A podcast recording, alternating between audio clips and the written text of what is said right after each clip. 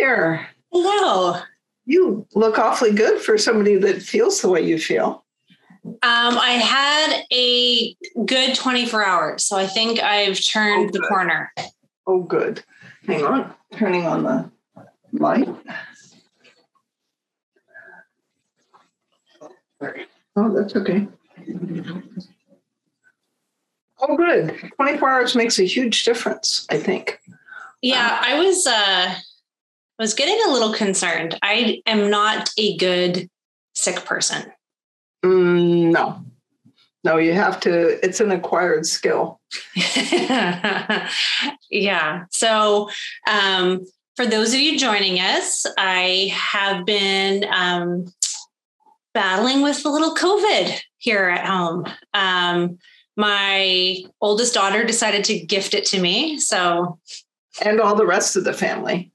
It, we, her and I were the only two that were sick. Oh, thank goodness. Yeah. Um, so, so uh, yeah, I think, I think if anybody was going to get it, we would have, they would have gotten it by now. I think I was maybe five or six days out from her being sick. So, you know, the universe likes to do that, keep mom healthy so I can take care of her. And then just when she's healthy, it's shebang. um, I loved the meme you sent me. God gave me COVID so I could understand what brain fog feels like. Yeah. Isn't that... You know, and I, I owe that to you because at first I was like, no, no, no, no, no. Like going through those whatever steps of like grief, like denial and anger and um, I can't be sick. And then it's like, well, yeah, nobody, this, this illness isn't sparing anybody, regardless of age, nationality, vaccination status, you name it, it's affecting people. So of course um, I was fair prey.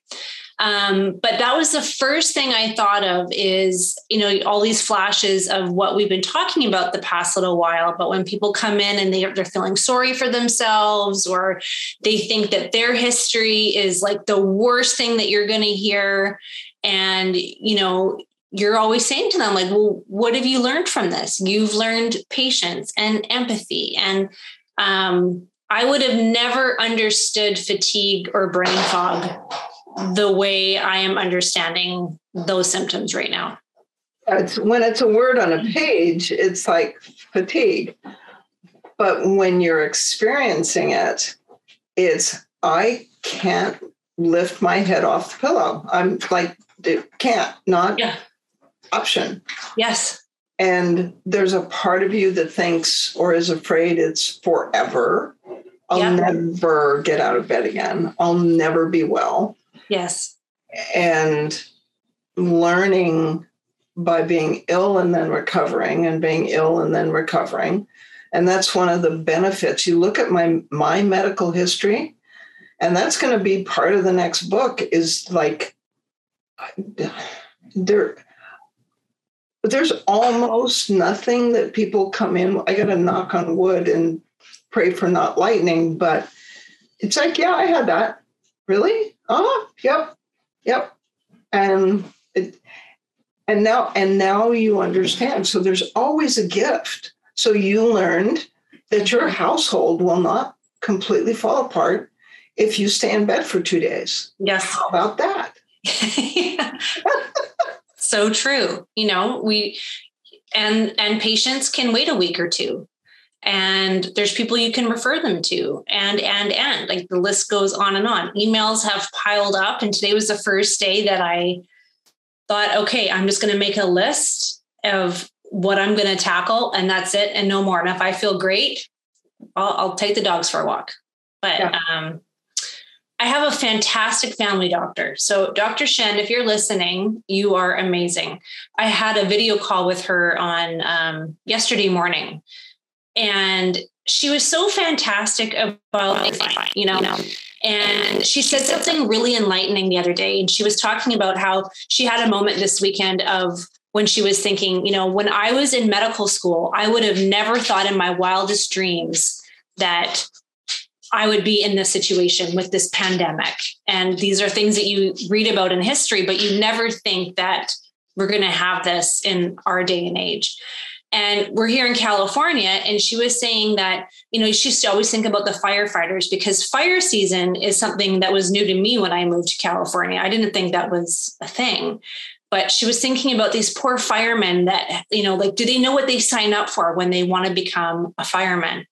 And they're going to have to battle this. And she's like, I didn't know I was going to be on the front lines of a pandemic when I went to medical school. But that wouldn't have changed it for anything in the world. You know, just like the firemen, of, of course, they know their lives are on the line. Of course, police officers know this. And of course, like, the list goes on. But um, yeah, I just thought it was so nice of her to um, just talk about things like brain fog and fatigue and no, like, I don't need to be on a on a ventilator and I don't need oxygen. And um, but these symptoms for me are like debilitating. Yes. Well, you're the go get 'em dopamine girl. And like, not dopamine. It's it, what's interesting to me, because I'm a geek, is interleukin one. It's uh, the cytokine that if you inject it into a mouse, the mouse is not, I mean, the mouse has no injury. It's a perfectly healthy mouse. You inject a little bit of interleukin one into the mouse, and the mouse goes and lays in his nest for forty-eight hours. Interleukin one is the, uh, it's the illness behavior, illness behavior. So yesterday and the day before, when getting out of bed was like not even an option, that's interleukin one doing its job. It's part of its job is to debilitate the probably the dopamine receptors in your brain that want to go do stuff. It just overwhelms them and says, no, no, you're going to bed. Right. And it's like, okay. So being ill and recovering, you have a model that you can share with patients. It's yes. like, right? Yes. So mold patients get inflamed. Dental infection patients get inflamed. You want to stay in bed, but you have to go to work. So you have eight, nine, ten hours if you count the commute. You've got ten hours a day where you have to force yourself to perform. You feel, feel like shit. You feel bad. Mm-hmm. And then you go home and you have fast food on the way home and then you go to bed. And that is your life. And for the patients that have that life, I think it's helpful to be able to say, yeah, doesn't that just suck? Yeah. I you you have been heroic.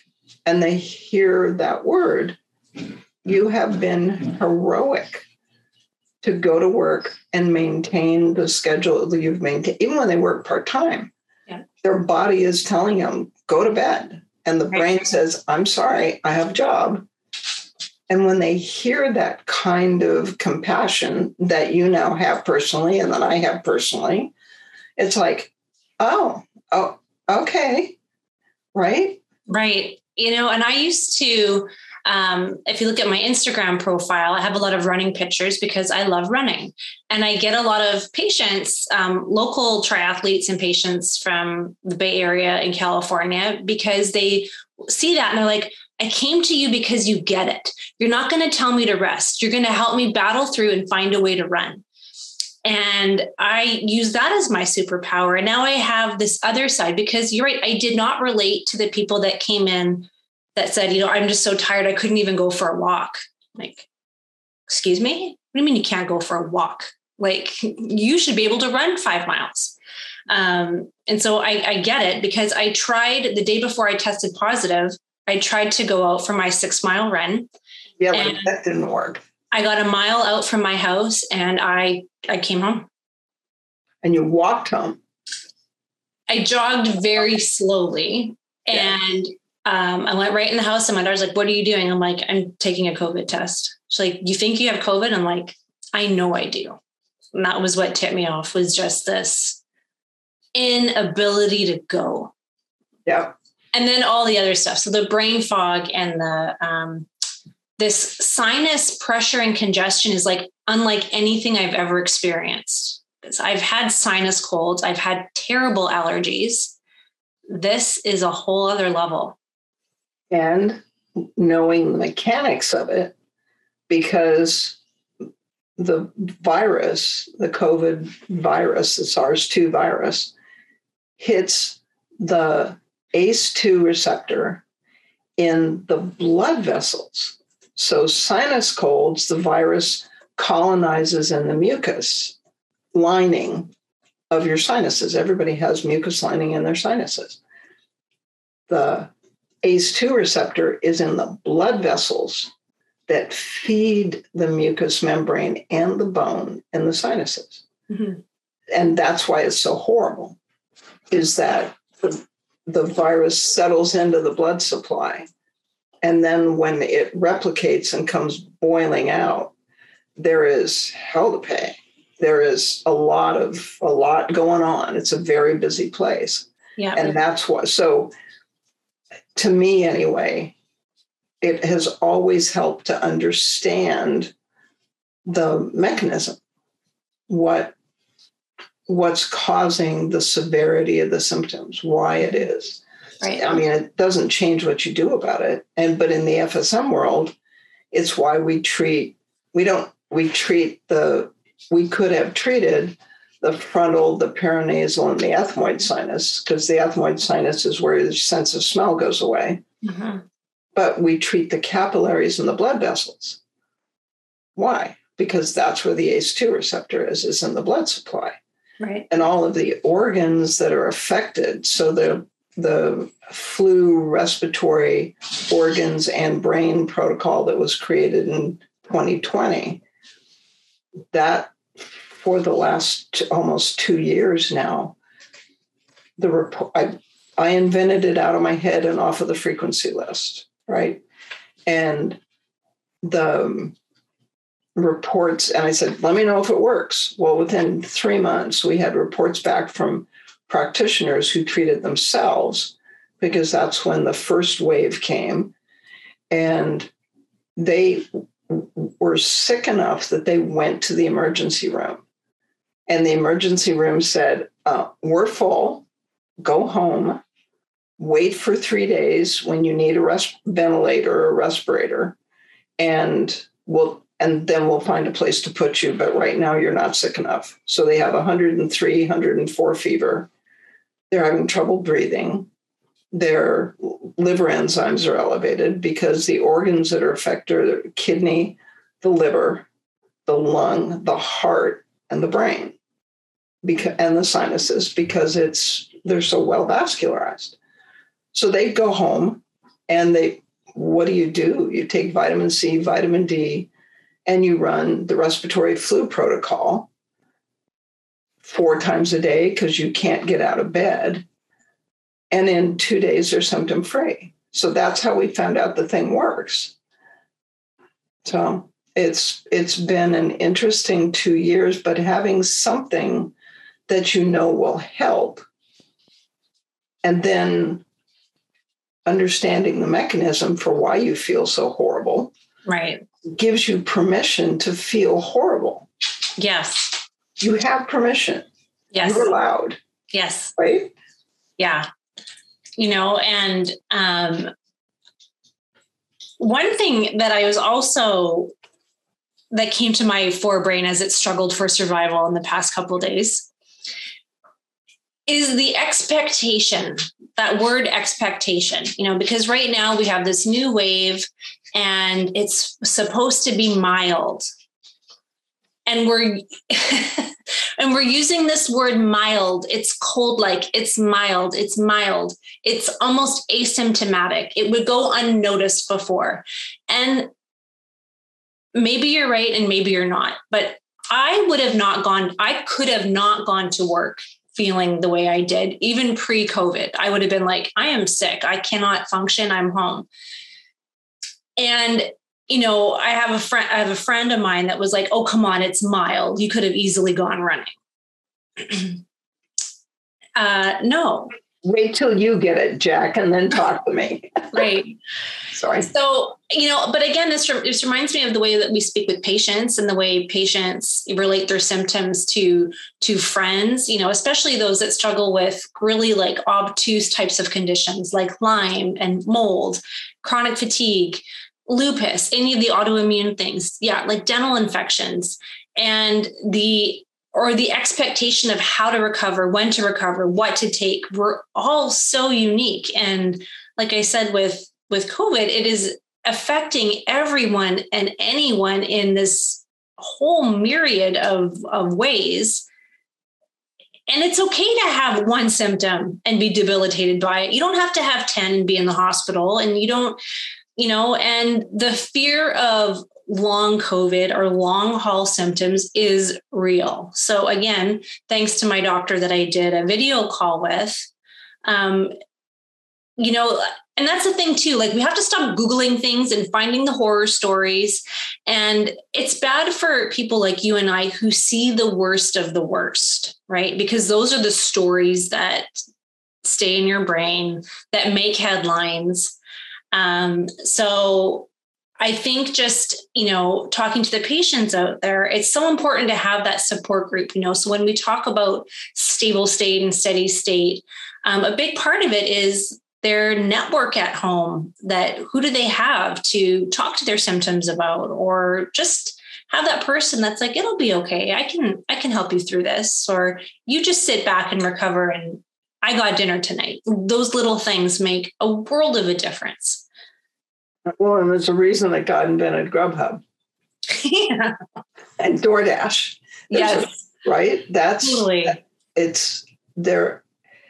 Sometimes when what they have is unfixable or mm-hmm. is difficult, you, you have to find a way to have a life. What is your life within these parameters? So I had a life for five, six, six years, where I was taking oxycodone three times a day before my hip replacements, because I was told that it would take six months. When in my life did I ever have six months? And then finally, so I was on a cane, on wheelchairs and oxycodone, wheelchairs in airports, and oxycodone for five years before my first hip replacement. And then my left hip dislocated like dislocated, came out of the socket, tore the labrum two weeks after my right hip. So I was on canes, in wheelchairs and airports, and still taking oxycodone for another year and a few months, got the left hip replaced. And I still had a life. I, I couldn't go running, couldn't ride a horse, right? And it's like, but you can have a life within the parameters of what you're able to do. There's a reason that God invented medication. This patient I saw, did we talk about the Parkinson's patient last week? I don't think so. Well, I finally had a Parkinson's patient I couldn't couldn't do anything for. It's not that I couldn't fix him. I couldn't do anything for him. He had two or three years of very gradual, obvious Parkinsonian symptoms. And then one day, ten years ago, woke up with moderate Parkinson's on his right side, horrible tremor, voice gone, shuffling gait, literally an exacerbation overnight with no cause that they could put up, no pesticide exposure, no virus, no head injury, no nothing that would cause. It's like, okay, so what have they done in ten years? They have they had his mercury taken out, and they had him tested. Nobody did chelation on it. Okay, that, that's fine. Um, they did all sort of nutritional supplements. They did I Vs. They've done every alternative therapy. They went to Stanford, saw a neurologist that I swear... They they saw a neurologist that, yeah, that's a good face, that didn't touch him, did not do a physical, that, yes, that face, did not touch him, did not do a physical exam, did not do the kind of physical exam that you do on a Parkinson's patient. I watched Mei Ling Hun in uh, Taiwan do a proper neurologic exam in five, six, ten minutes. And I don't remember all of it, but I remember her testing for cogwheel rigidity. His right hand wouldn't move at all. So I tested his left hand, used the cogwheel rigidity in his left hand. The doctor at Stanford never touched him, watched him walk, said, yeah, you have Parkinson's. Let's do a deep brain stimulator. And the wife, who was able to talk, said, whoa, whoa, whoa, back up the truck. We're not going to do a D B S. And the guy said, well, have a nice life. Love you. Bye. No medication, no, no dopamine agonists. The patients are terrified because of Doctor Google. They're terrified of the long-term side effects of levodopa carbidopa. Well, it's dose-related. You combine it and tweak it slowly. So the guy can have a life. Right now, his wife has to feed him. Yeah, and he's he ran the business, and she was the back office. So now, anyway, so he, I treated all of the things I do for Parkinson's, neck to feet, eighty-one and ten, concussion in Vegas to try and get his speech better, didn't work. Um... Basal ganglia, all the basics, toxicities, smoothed out his left wrist a little bit, um, but it didn't hold. As after about five minutes, it got coggy again.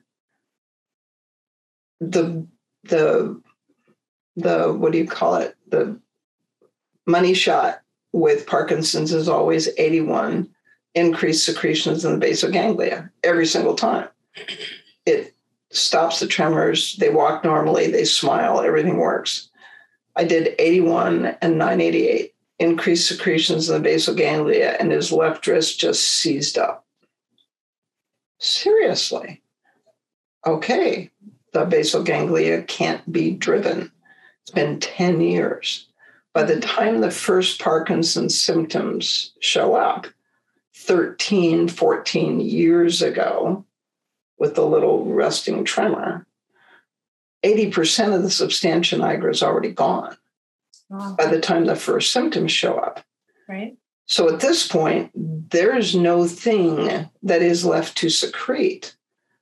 Hmm. And vitality in the substantia nigra and the basal ganglia smoothed it out. It's the only thing his body liked. And that stayed.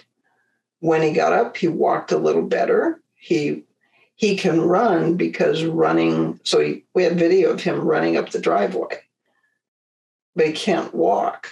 Running is controlled falling, and it's done by a different part of the brain. But at the end of two days, three days, three sessions, four hours, two hours, two hours, and a one thousand dollars bill, I had to tell, they already had a custom care. I reprogrammed it. It was programmed by a very nice core level practitioner that had no idea what to do. And so I programmed his custom care. And I said, it, you've, there's, you can't put tissue back that's not there. You have avoided conventional medical approaches to Parkinson's. You need to find a neurologist that's not an idiot. And there's one in Springfield, Missouri, that does functional medicine and neurology. Or you're in Montana, so you could go to Roger Billicum. Roger's taking new patients. It takes you a couple of months to get in, but it's if they're referred by some. So I said, it's it's time. And then I told him the medication I take. I'm functional because of about six meds that I take at night and baclofen that I take every four hours and F S M. So that's, you have, you have to, you can't, you can't get attached to one way of doing things. You can't be attached to never get a vaccine. You can't be attached to never use prescription medication. You can't be attached to, I can fix everything with F S M. Right. Right? when I was pregnant with my first daughter, I had like the birth plan, right? I went to all the prenatal classes and the childcare classes, and I could have written a book on all these things. And um, I gave birth in Switzerland. So I was in Canada for all my prenatal stuff. And then I went to Switzerland and I met with um, my doctor, and I met with the midwife who didn't speak very much English. And I, I walked into my hospital visit, and I had my folder with my laminated cards on there. And, and I, I gave her a copy of it. And she's like, "What is this?" I'm like, "This is my birth plan. This is, you know, how I want things to go. You know, I don't want drugs. I want this." And she's like, uh-huh. Took it and threw it in the trash right in front of my little eyes and heart. And I was like, "What?" And she's like, "You have to be flexible." I'm like, okay. And that was my first lesson of, you can have the best laid plans, and you can be, I was so firmly attached to no epidural, no drugs, this, the blah, blah, blah, blah. When the time comes, you have to be able to adapt and be flexible and get the nice drugs if you need them. And, you know, so you're right that that's how it has to be with patients. And one of the things that I wrote down actually that I wanted to talk about was going back to that word expectation. When, and my question for you is, when do you, and I don't want to use the term give up on a patient, but how long do you give seeing somebody with very little results before you think, or you say, I, I can't help? It depends. That's a good question. It depends on the patient, because having had so many, so much mileage with success and failure, um, there are, There are times, like I remember two patients within, it's like God sends them on a bus, you know, and they arrived two weeks apart. So you really get the picture. One of them was an M D who walked in, b- beautiful woman wearing five inch heels, which you know what that does to your facets and your hips, right? And she's walking in with a limp. And I, she walks in the door of my little office, and I look at her and think to myself, this lady needs a hip replacement. And then she comes in and she says, "I want to avoid a hip replacement." And it's like, okay, now this was after I had my hip replacement. So I knew how easy it was. Right. And that's a posterior approach, right? So I knew how easy it was. I want to avoid a hip replacement. Let me see your x-rays. You look at the x-rays. Her femoral head is full of cysts. She's got no cartilage left. I said, "You came to the wrong place. I can keep you out of pain so you can sleep at night. You can take oxycodone so you can function in the daytime." The concept of wearing five-inch heels when you have such severe osteoarthritis in your hip, and I don't even want to talk about what your low back looks like, um, you came to the wrong place. I, I know from experience I can get rid of the pain as soon as you're off of the hip, but there are nociceptors. And so I guess I give up when you look at the objective findings and they're so severe by the time they get to you that there's no realistic expectation possible. Right. Easy patients like irritable bowel, inflammatory bowel disease, Crohn's, S I B O, and gastroparesis, those are actually really easy in our world because you treat the small intestine for leaky gut. They have to buy a custom care. If they're on Medicaid, that's why we have pro bono patients, right?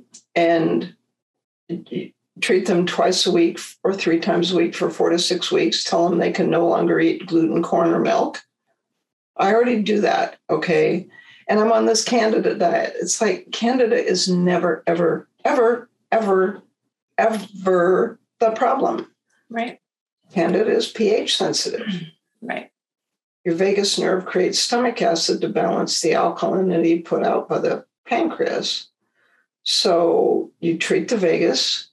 Take uh, digestive enzymes with a little bit of H C L, and take Saccharomyces to beat up the Candida, and we'll take care of the, yeah, it's, Candida is never the problem. Oh, goodbye. And then, so those impossible cases, twice a week, three times a week for four to six weeks, they feel so much better after the first, and then they expect to be completely better without doing anything different. It's like, uh, no, no, we, we had this conversation. You're doing great. Well, I felt good for twenty-four hours. That's amazing. When was the last time you felt good for twenty-four hours? Right. Oh, yeah. So that's forty and eighty-nine. Right. Right. That's the part of their brain that just objects to being sick. Yeah. Or remembers. All it, all it can remember is being sick, and it turns on off the vagus. So you just have to, that's why, that's why there are custom cares. Right. Right. So when do you give up? I, the only reasonable answer is it depends. I know. And I, and I knew that as I was saying the words, but yeah. I think, you know, like I said, I think for everybody and their mileage, you know, it's, it's so different, um, and what their specialty is and what they're happy with and what their comfort zone is. And when we see somebody who's outside of our comfort zone and outside of our scope, um, again, it goes along with, you can make a dent in it. And that's kind of, you know, what I like to say. I think I can make a dent in this at, at some part of it. Going around or on the topic here with complicated and expectations, we had a really long question last week from one of our um, listeners who I'd asked to email me the question because I wanted to summarize it and condense it, but I'm going to have to read it almost verbatim because it's, it's a bit of a good history. And I think it's actually, it's, it's quite fitting for us to discuss. And so I'm just going to read it to you. And can we, before we go that direction, yes, can we circle back to COVID for just a second? Let's do it. Yeah, because um, I'm going to Cleveland tomorrow. Yes. And I need needed a booster. I'll probably get a booster before I go to Italy, assuming we go to Italy. Yep. And so I got a booster yesterday, and I can only take J and J. Yeah. Because of the preservatives that are in the other two. And um, so the first vaccine that, I, and I never get vaccinated because I always treat vaccine complications. And the last three or four Guillain-Barré patients I've seen got their Guillain-Barré within two days to two weeks after a flu shot. Um, transverse myelitis, all that stuff. So I, I never get vaccinated for anything. So, but this is, you have to get vaccinated. So I did. And the first one I had flu-like symptoms within two hours. I slept for six hours. I ran the COVID protocol, took a bunch of vitamin C, went back to bed, slept for ten hours, and I was fine. So I kept expecting, I got this shot at five thirty, six o'clock, six fifteen last night. I kept expecting to feel awful. And I came home and I'm doing all this stuff that needs doing, and I'm and I'm not feeling terrible. And it's like, wow, maybe I got away free this time. That would be good. Then I went to bed, one o'clock in the morning.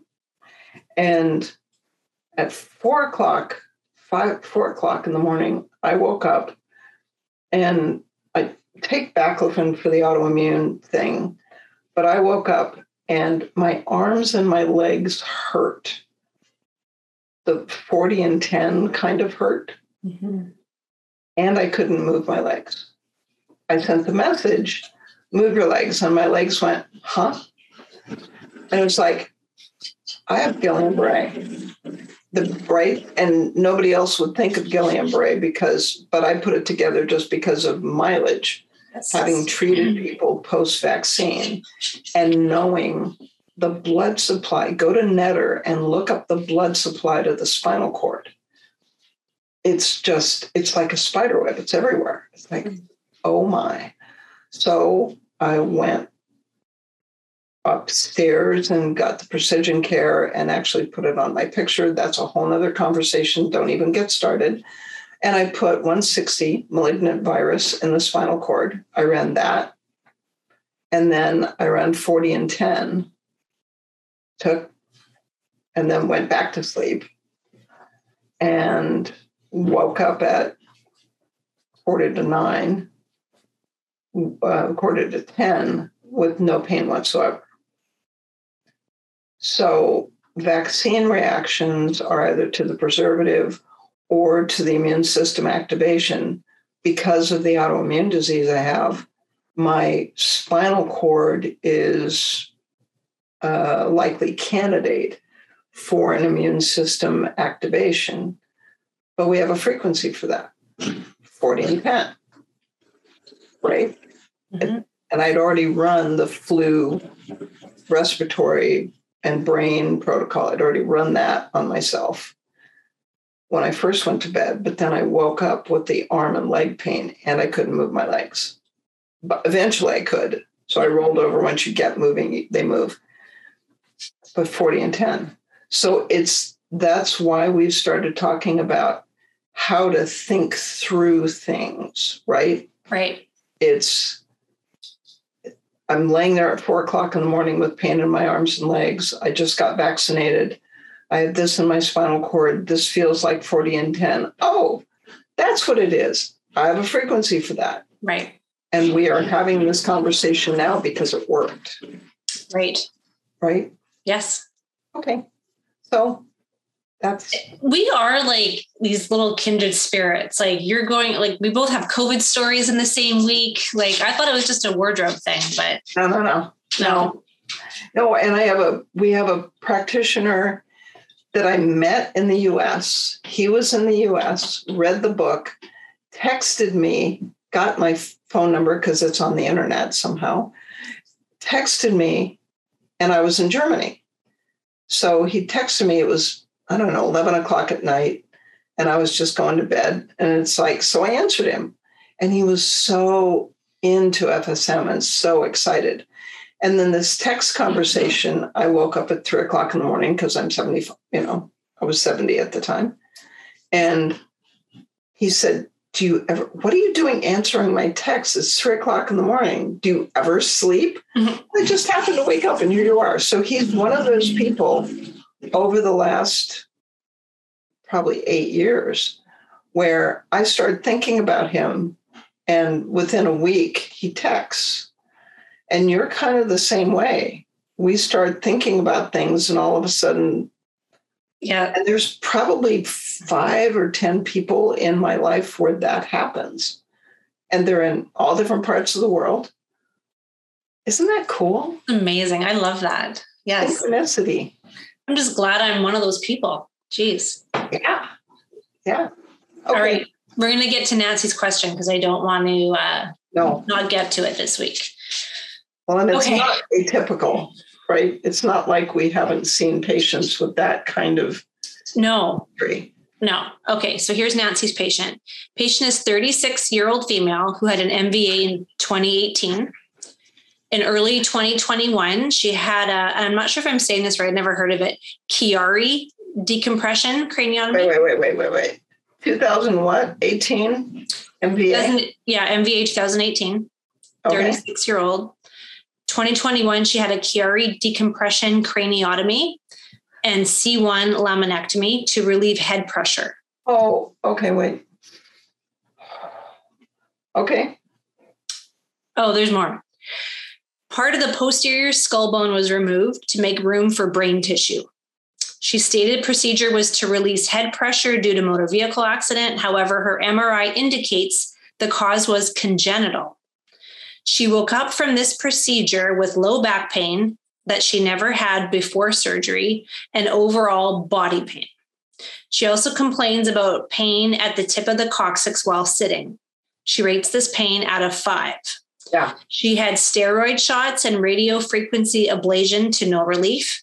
No, wait, wait, wait, wait, wait. Radio frequency R F of what? What? It doesn't say, it just says steroid shots and radio frequency ablation. Okay, so they ablated, they either ablated the nerves, the occipital nerves, which is, don't even get me started, um, or they ablated the joints at the tailbone. So before you proceed any further, because the further down this rabbit hole you go, the more you miss. Right. After the two thousand eighteen M V A, what this patient what we're not getting in the history is what made them go look for Chiari.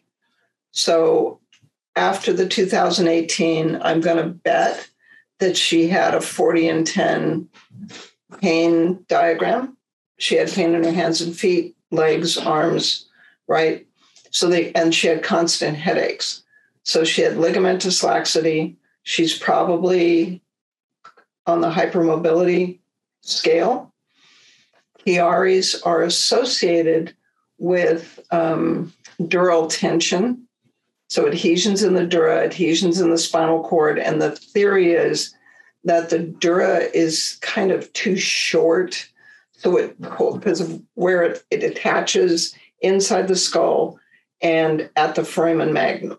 Right. So it attaches, and because it's too short, it pulls on the foramen, on the dura and the cerebellum, and pulls them down through the Chiari malformation. Is the foramen magnum is basically too big, right? And the cerebellum gets sucked down in between them and creates pressure, because there, as the cerebellum gets sucked down, there's not enough room for the spinal fluid to flow.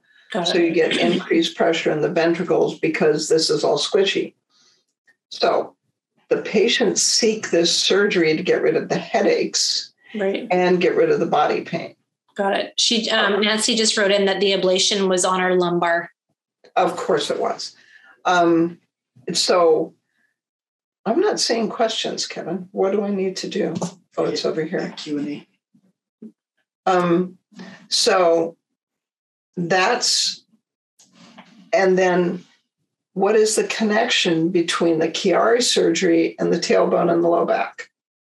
What is the only tissue that runs from the f- skull and the foramen magnum and attaches at the tailbone? Dura. The dura. Nobody else on the planet can treat dural adhesions. Yeah. So if you look up what they did during the surgery, a laminectomy at C one to relieve pressure from a medical perspective makes some sort of sense. Um, Do you want me to continue reading what happened? Oh, no. no. The thing is, this is already, this was done in twenty twenty-one, so it's just a year ago. Mm-hmm. But thirteen and four forty-three. Um, she said that they, she ran that, actually. It, well, and it's not a one-visit fix, because it's the spinal cord, the blood vessels, the nerves, yeah, and the and the dura. Does that make sense? If you look yeah. at the anatomy. Yeah. And it's and it's very gentle movement, because now they made the foramen magnum bigger by taking off the back of her skull. So there's nothing to prevent the cerebellum from dropping down to about C two. Does that make sense? Yeah, it does. So you have to treat trauma in the cerebellum, forty and ten, thirteen and four forty-three, and it's not a one-visit fix. This is yeah. a yeah. Okay, so go on with the history, because it's going to get worse. No, that that was um, um, that was all the history that she's providing, and then she just said, upon assessment, she can feel pressure on bilateral lower extremities when touched, but cannot feel temperature. We observe that she has no problems bending down or forward to play with our therapy dog. She states she's always been loved by family, denies any childhood or emotional issues. They've done five F S M, three acupuncture sessions, no improvement. The only change she notices is when we run forty and eighty-nine. She states a feeling of difference in pain, but level remains. Okay. Um, and then they go on to say what they've tried, um, S C P, um, forty and ten, shock trauma, low back pain, remove anesthesia, cervical trauma fibro, central desensitization, forty and ten, eighty-one and ten, essentials on dura and seven ten, facets, one twenty-four and ten, forty-three ninety-six, essentials on ninety-seven, emotional factors, active range of motion with thirteen, with cord, nerve, dura, um, and uh, sclerosis, three ninety-seven sclerosis and the adipose. In five sessions. Okay, so here's what I'm going to suggest. Do less for a longer time. Yes. And you do that with multiple machines. So you have one machine that only runs forty and ten. You have a second machine that only runs forty and eighty-nine. And you have a third machine that runs on the auto care or in the custom care mode bank. It's going to be subacute cerebellum because the cerebellum just got beat up. The no temperature sensation, um, she feels pressure, um, which probably means she also feels vibration, but the lack of pressure, uh, temp- temperature, is it on both sides? So here's here's the thing. If you look up what that surgery involves, it's brutal. It's horrendous. So the potential exists if you look up where the pathways cross in the spinal cord and in the medulla. If you have temperature on one side or both sides, if it's both sides, you have to look where the pathways cross, and then you can pinpoint the trauma. So you may, where the temperature and pressure, good for you, Nancy, by the way, of testing temperature, sharp, which is pain, pressure, and vibration.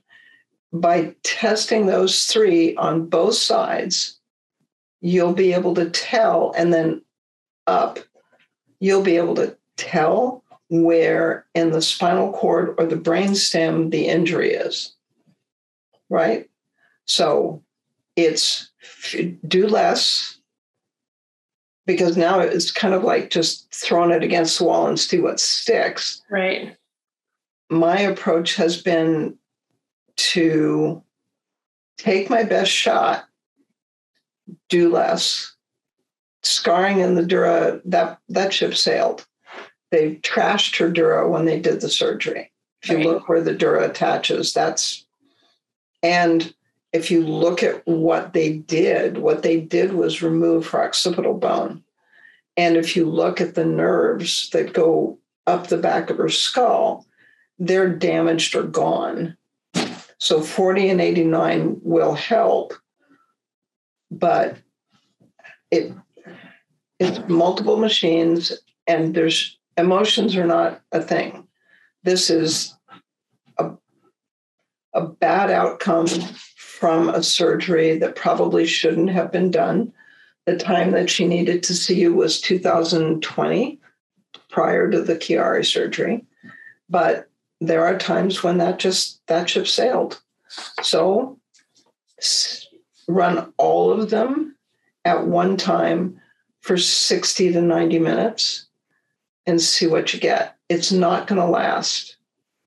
So if you can get her pain down during the session by doing just the, it's three machines, maybe four, forty and ten. If her lower legs are tight, eighty-one and ten, second machine, because what they did was damage her brainstem or the spinal cord. If you look at where the pathways cross, and I can't remember where that diagram is, I think it's in one of the neurology books, and Netter might have some. You look at where the temperature and pressure, it's kind of like a Brown-Séquard. Right. Right? So you may need forty and ten, eighty-one and ten.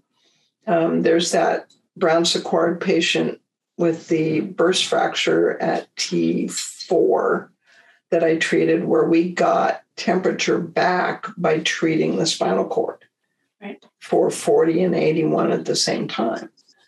Got rid of his body pain. Yeah. This is advanced neurology. And okay, it is on both sides. Then it's up high. Um, I, where's Ben Catholi when I need him? Because he has all these things in his brain. But if it's temperature If she's lost temperature on both sides, um, that'll tell you where where the damage is. And I can't remember. I don't I have a picture of the pathways, but I don't have them memorized. Right. So if it's on both sides, it'll tell you where the where the damage in the cord is. And I'm going to guess it's up high, because otherwise they cross in the spine. And if it's on both sides, it's above where they cross, I think, or at the level where they cross. They right. might cross around C one. So if you take the lamina off of C one, uh, imagine what that does to spinal stabilization. Right. And they put screws in, I'm assuming, to stabilize it. Did they, Nancy? Yeah, one twenty-four is not a thing. It's, it's yes, whatever it is, is one twenty-four, but you can't fix it. You can't, if they've damaged the pathways that carry temperature, sharp, or vibration, that's, that's done. You can't put tissue back that's not there. So I wouldn't even use one twenty-four. forty, eighty-one with the spinal cord, forty and eighty-nine, if that helps. If it doesn't change it, there are, yeah, then there are times when if you can get her down from a seven to a five, you can kind of sort of have a life at a five. Can't have a life at a seven. Mm-hmm. If she's on a particular dose of gabapentin, have her take more at night. I'm assuming that her, her pain is worse at night. Is that correct? No, you, you, you don't have to say, I can't help. It's just try something different. Try my way of doing it. Less is more, but it takes three or four f- machines. I would probably have four precision cares on her and a custom care. So you can run um, emotional relax and balance, or actually I'd run concussion in Vegas.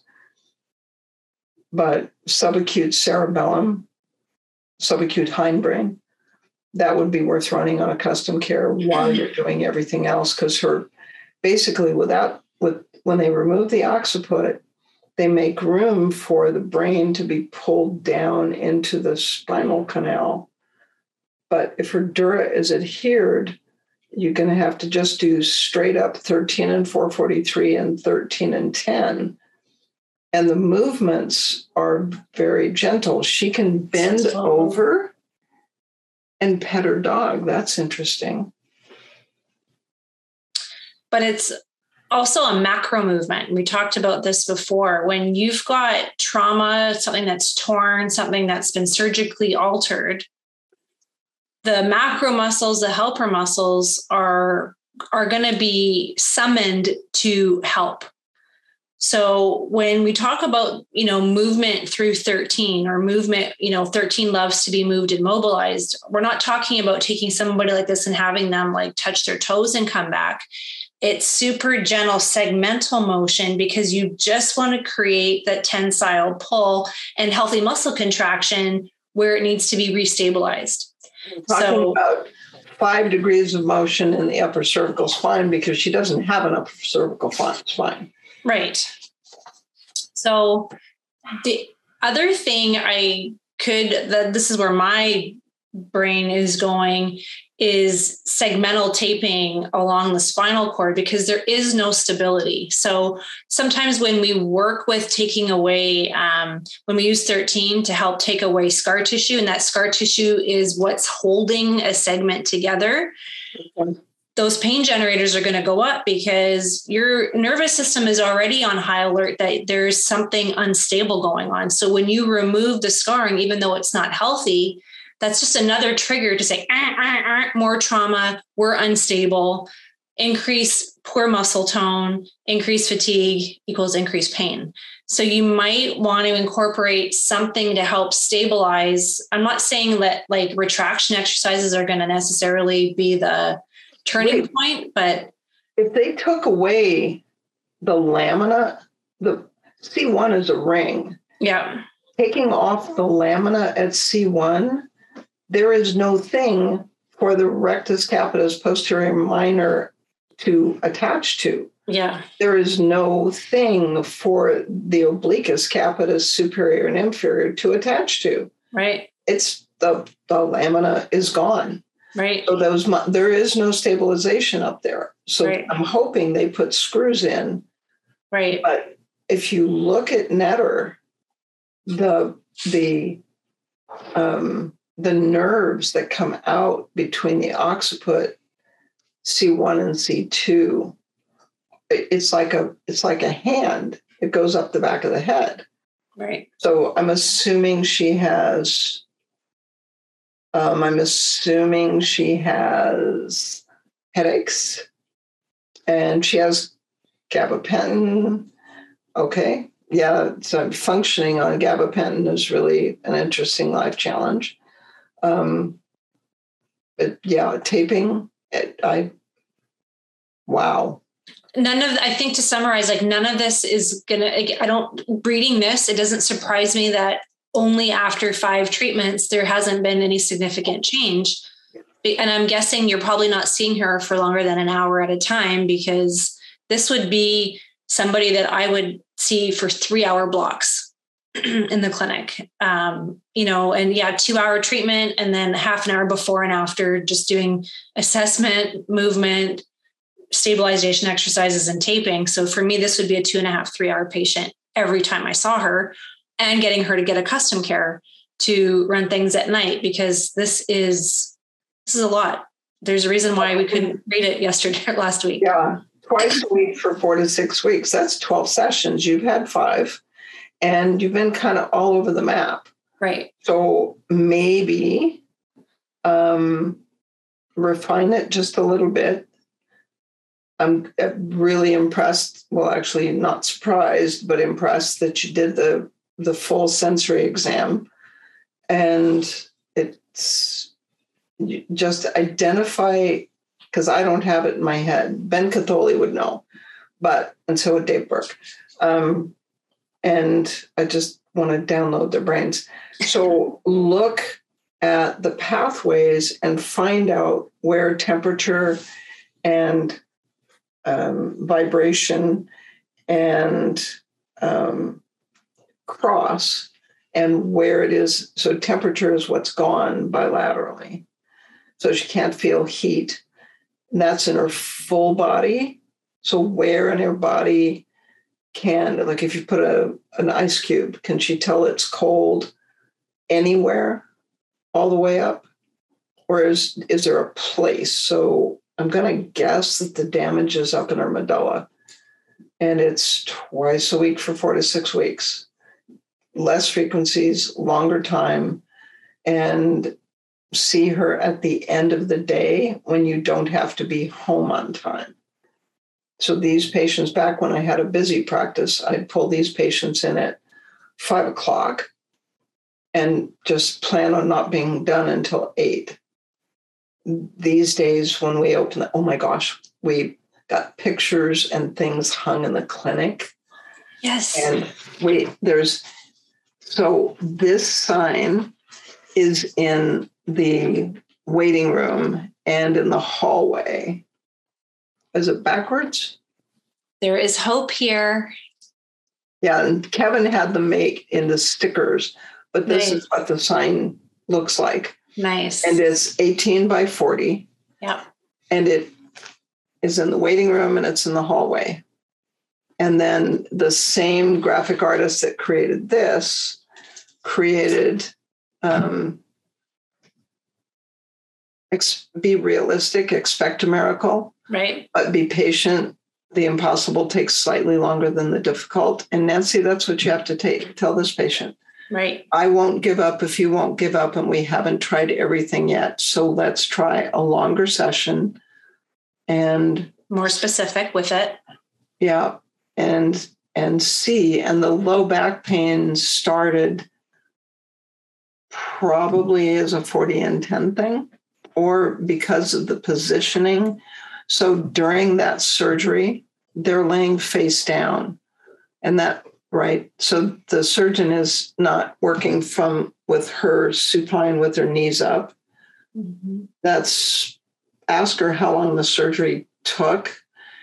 And she would have been positioned, whether face down, her head screwed into place, and her lumbar spine was compressed for probably three hours.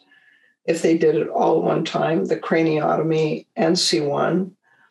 Um, so the lumbar facets can just be positional. She was on her stomach for five hours, and who lays on their stomach for five hours? Mm-hmm. And then in P A C U and post-anesthesia care, they also had her on her stomach because all of the wounds and the drains and everything were in the back. I'm going to guess. That's a guess.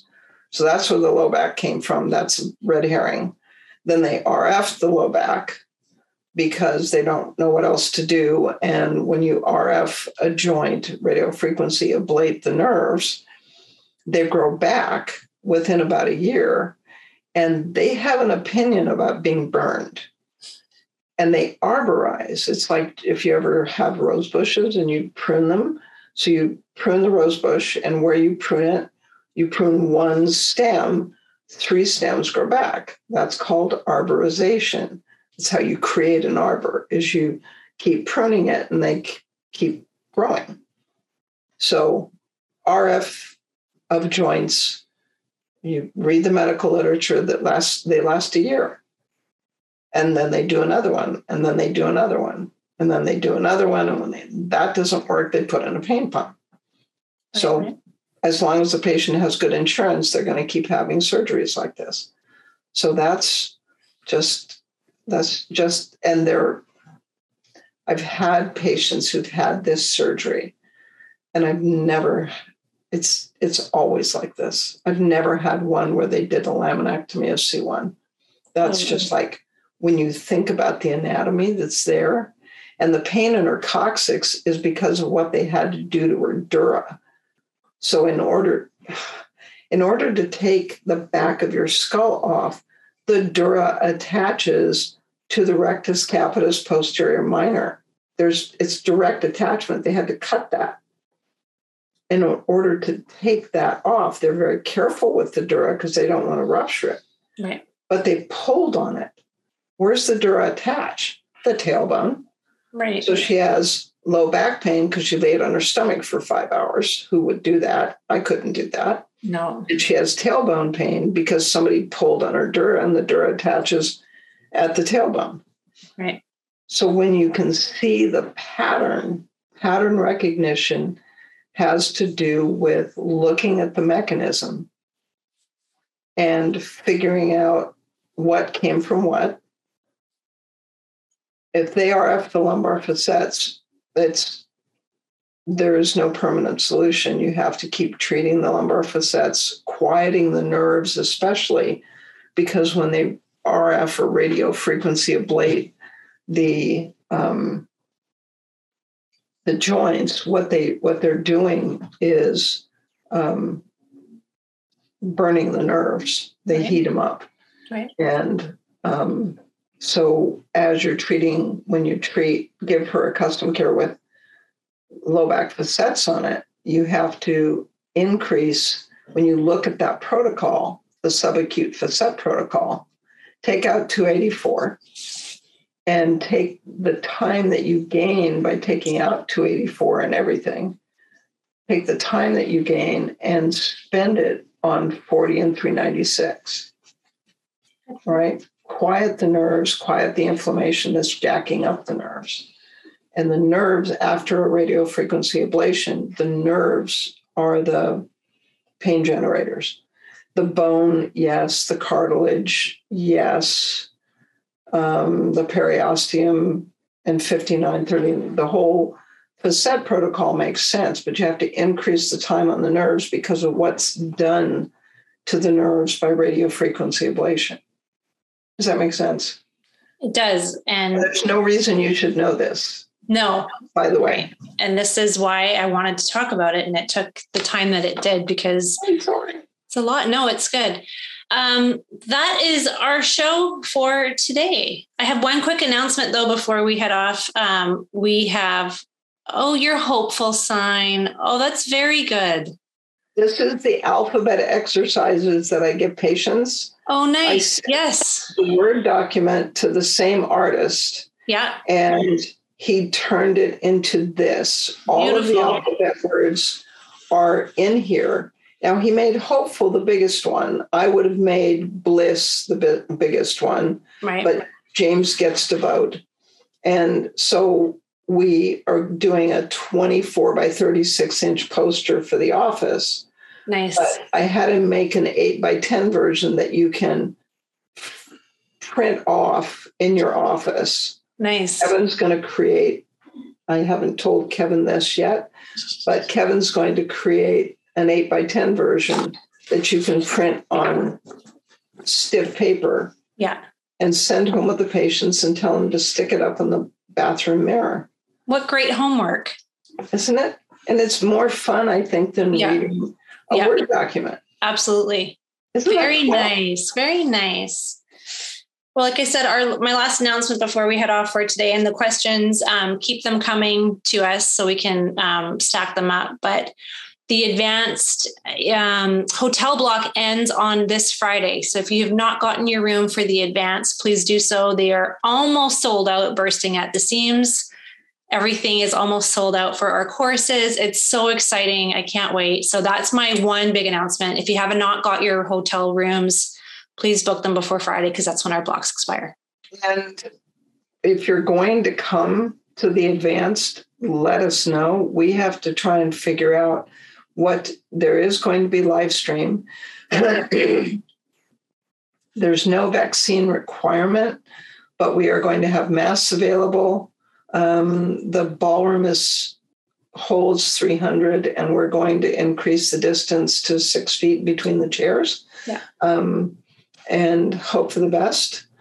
Um, it's up to you as to whether or not you get vaccinated before you go. Um, and Arizona has no requirement, so we don't have any requirement, neither does the hotel. Right. Um, it's just up to your own personal risk tolerance. I'm so excited. I yeah, can't. I I can't hardly wait to get there. I'm so excited to be going to Cleveland tomorrow. Yay. Uh, like, yay, I get to hug Dave Burke in person. Lucky you. Yeah. Okay. Okay. I'm signing off for another week. What a great chat it was today. It always is. Thank you for showing up and for getting well enough that you could do that. Hey, it's just, you know, it's what I do. That's what we do. We we just keep on going. All right, everybody. See you all next week. See you next Bye. Week. Bye. The Frequency Specific Microcurrent podcast has been produced by Frequency Specific Seminars for entertainment, educational, and information purposes only. The information and opinion provided in the podcast are not medical advice, do not create any type of doctor-patient relationship, and unless expressly stated, do not reflect the opinions of its affiliates, subsidiaries, or sponsors, or the hosts, or any of the podcast guests or affiliated professional organizations. No person should act or refrain from acting on the basis of the content provided in any podcast without first seeking appropriate medical advice and counseling.